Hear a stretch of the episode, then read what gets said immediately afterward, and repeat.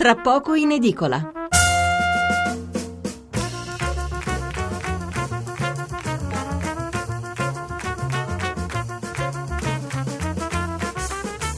Buonasera da Stefano Mensurati e benvenuti all'ascolto di Tra poco in edicola, la rassegna stampa notturna di Radio 1.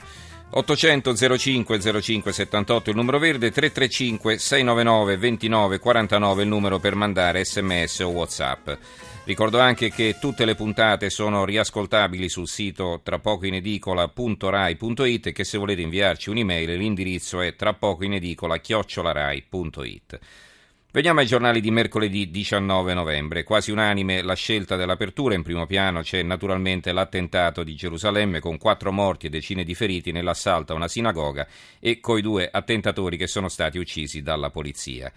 Sarà questo anche il primo approfondimento del nostro programma. Subito dopo un esperto ci spiegherà che cos'è il patto di stabilità degli enti locali e cosa significa in concreto questa autorizzazione che è arrivata al governo ai comuni alluvionati di spendere e quindi di sforare il tetto di spesa per le opere di ricostruzione e di messa in sicurezza del territorio.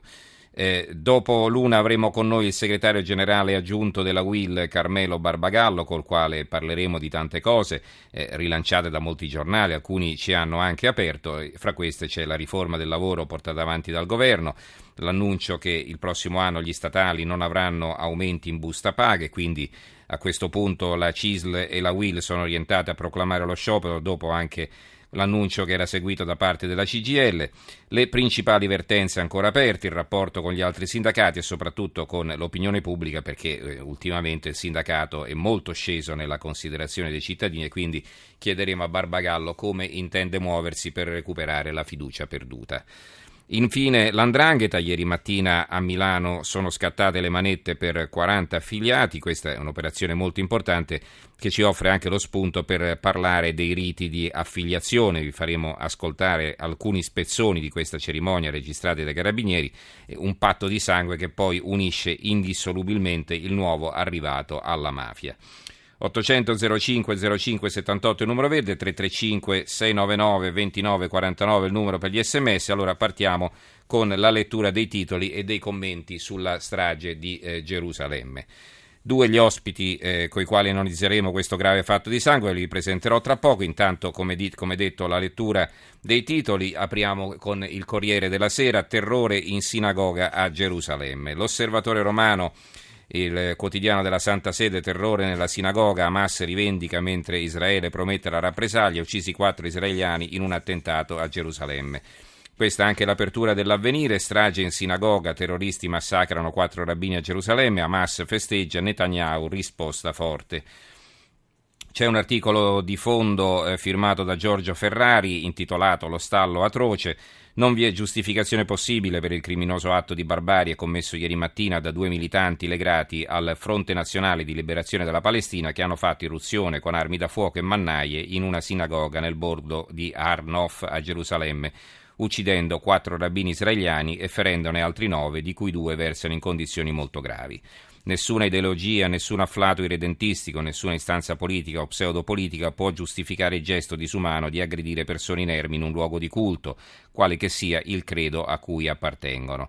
Gli squilli di giubilo che si sono levati dai quartieri generali di Hamas, i dolciumi distribuiti per le strade di Gaza in segno di festa, il dubbio onore delle armi tributate dall'FNLP agli autori della strage, i giovani cugini Ghassan e Udaya Abal-Jabal, la tiepida condanna del presidente Abu Mazen, così flebile a cospetto dell'onda di travolgente indignazione che l'eccidio ha suscitato in ogni angolo del mondo, tutto ciò non fa che confermare quanto sia lontana la prospettiva di una soluzione di pace condivisa in quel lembo di terra martoriato. Fino ad oggi eh, gli israeliani hanno preferito non dirlo apertamente, se non nell'intimità delle proprie case, ma di ora in ora si fa tristemente più chiara l'evidenza di una terza intifada. La prima scoppiò nell'87 quando un camion guidato da un colono israeliano travolse due taxi collettivi nel campo profughi di Jabalia e quattro palestinesi rimasero uccisi. La seconda esplose nell'anno 2000 dopo che l'allora capo dell'opposizione Ariel Sharon attraversò provocatoriamente la spianata delle moschee a Gerusalemme. Stavolta ad accendere la miccia della rivolta sono stati quelli che Hamas e Fatah definiscono sbrigativamente lupi solitari e dei quali il quotidiano israeliano Yediot Aronot traccia un esemplare identikit. Ragazzi di 20 anni, celebri, disoccupati, che si abbeverano alla propaganda che Hamas e Jihad disseminano sui social network e sui loro organi di informazione ma quel fuoco che cova sotto la cenere può facilmente trasformarsi nell'incendio che molti temono. La stessa Hamas non si tira indietro, siamo alle porte di una vera e propria intifada innescata da Gerusalemme, dai fatti di Al-Aqsa e dagli insediamenti dei coloni, dice l'alto esponente Musa Abu Marzouk. Da Tel Aviv non giungono segnali di conciliazione. Il presidente Ruvi Rivlin, storico esponente del Likud, discendente da una famiglia di talmudisti lituani, non fa mistero del suo radicalismo fortemente ideologizzato, contrario a ogni costo all'ipotesi di una soluzione del conflitto israelo-palestinese con la creazione di due Stati.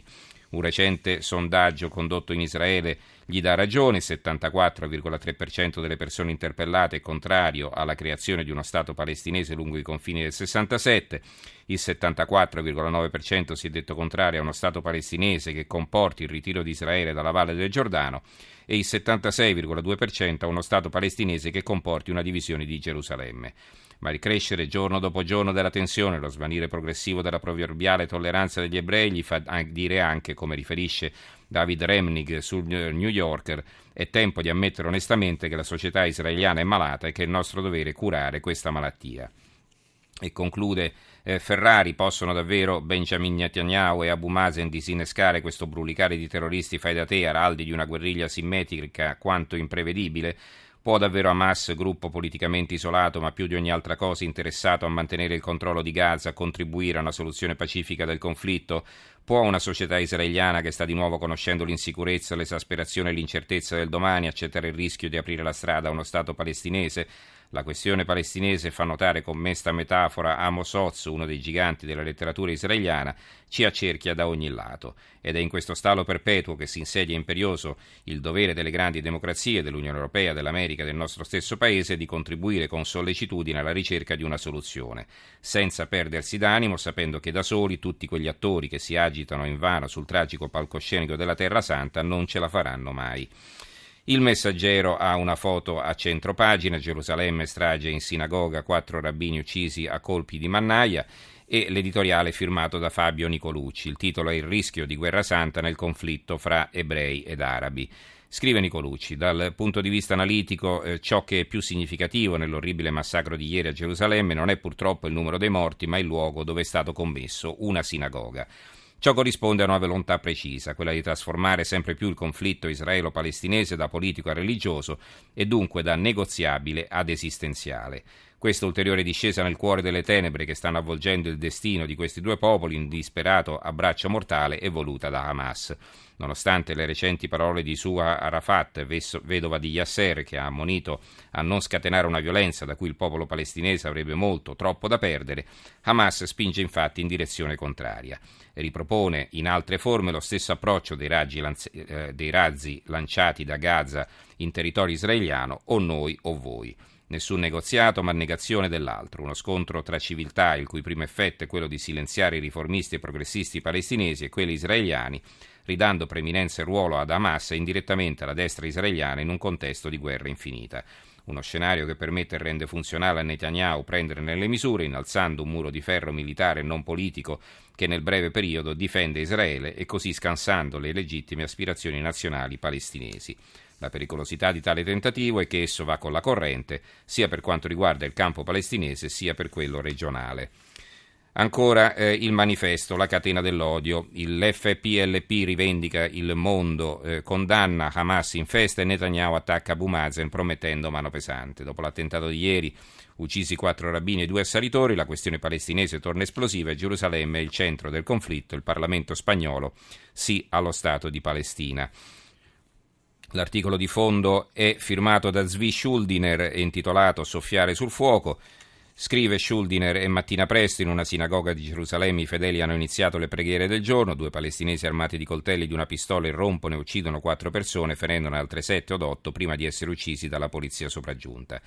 Giovedì scorso Washington aveva fatto pressione sul primo ministro Netanyahu e, e questi si era recato ad Amman con Abu Mazen. In realtà protagonista dell'incontro erano stati il re di Giordania Abdallah, il segretario di Stato americano John Kerry e il primo ministro israeliano, mentre Abu Mazen aveva partecipato ad accordi bilaterali. Chi vuole capire qualcosa di quel che sta succedendo deve fare attenzione alla successione degli eventi. Il governo israeliano aveva annunciato che il giorno successivo la moschea di Al-Aqsa sarebbe stata aperta a tutti senza limiti di età. Sono dunque arrivati oltre 40.000 musulmani senza alcun incidente e quando la repressione diminuisce si riduce anche la reazione alla repressione stessa. Il governo israeliano attraverso una fase di profonda crisi relativa all'approvazione del bilancio, ai malumori interni alla coalizione, alla paranoia di Netanyahu, convinto che si stia congiurando contro di lui. Tutto questo è cresciuto negli ultimi 4-5 giorni, che sono stati di una tranquillità molto relativa, e grazie alla criminale stupidità di due palestinesi la crisi sarà dimenticata e si potrà allegramente alimentare il fuoco che sta divampando. Il foglio eh, eh, apre con il primo colonnino proprio dedicato all'intifada dei coltelli e i pifferai del terrore, questo è il titolo del commento, pogrom a Gerusalemme e eh, sottoline, si sottolinea in questo articolo che le mani che hanno impugnato le asce erano dei terroristi, ma la voce di Abu Mazen, ha detto il ministro degli affari strategici di Israele Yuval Steinitz, braccio destro del premier Benjamin Netanyahu, chiunque chiami i musulmani a difendere la moschea di Al-Aqsa con tutti i mezzi contro gli ebrei ha la diretta responsabilità per il pogrom della sinagoga. Da settimana Abu Mazen ha impugnato la bandiera della moschea di Al-Aqsa al grido di difendete i luoghi santi islamici con tutti i mezzi dagli ebrei da lui definiti mandri e di bestiame. Il giorno ancora una fotonotizia a centropagina, così anche naturalmente la Nazione e il resto del Cardino, lo sapete, il quotidiano nazionale poi si differenzia regione per regione proprio con i titoli locali, per il resto sono giornali eh, in, per quanto riguarda la prima pagina abbastanza simili. Dicevo questa foto a centropagina eh, del raid in sinagoga, uccisi quattro rabbini, Hamas esulta nel nome di Dio, questo è il titolo della fotonotizia e ne parlano anche altri giornali, per esempio il secolo XIX, Israele stragi in sinagoga e Hamas esulta.